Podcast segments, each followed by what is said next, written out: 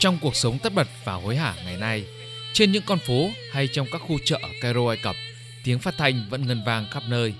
Chỗ là tiếng kinh Koran, nơi là những bài hát cổ với những giai điệu nhẹ nhàng mà tha thiết, nơi là tin tức thời sự. Có tới 40 triệu thính giả nghe chương trình phát thanh Koran ở Ai Cập, bởi đó là một phần cuộc sống với nhiều người và nó giúp họ thoát khỏi cuộc sống hối hả và nhộn nhịp Các chương trình tôn giáo với những bài giảng bằng những âm điệu trầm bổng và hơn hết giúp người nghe thức tỉnh để sống biết yêu thương và quan tâm lẫn nhau, sống bao dung và độ lượng, sống chân thật và cởi mở. Ông Edman, một thính giả trung thành của đài phát thanh Ai Cập cho biết.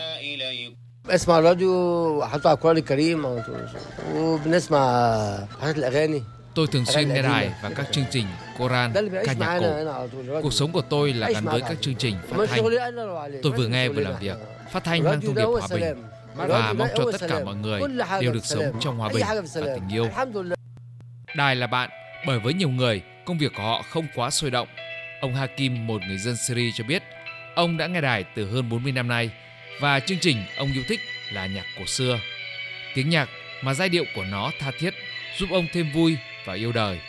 Ông thấy buồn khi nghe tin tức thời sự chỉ thấy chiến tranh, xung đột, dịch bệnh và động đất.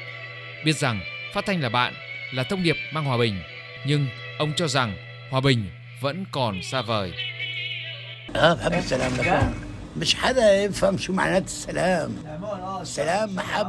Tôi yêu hòa bình, nhưng thế giới bây giờ và cuộc sống hiện nay đâu có hòa bình. Có chăng chỉ là lời nói thôi. Hòa bình còn xa vời. Bởi hòa bình ngày nay chỉ có khi các yêu cầu hay những đòi hỏi được đáp ứng. Các cường quốc đã lấy đi hòa bình của chúng tôi. Ai Cập là một đất nước mà hầu hết người dân sử dụng phương tiện ô tô tham gia giao thông. Phát thanh đã trở thành một phần thiết yếu trong các hoạt động hàng ngày của người dân nơi đây. Giám đốc Đài Phát thanh Quốc gia Ai Cập Mohamed Nawar khẳng định, phát thanh sẽ vẫn huy hoàng và hấp dẫn. Ảnh hưởng của nó sẽ không bao giờ phai nhạt. Ông Nawar nói rằng phát thanh ngày càng quan trọng và đưa thông tin chính xác đến người dân nhanh hơn, góp phần thúc đẩy đoàn kết, ổn định, hòa bình và phát triển.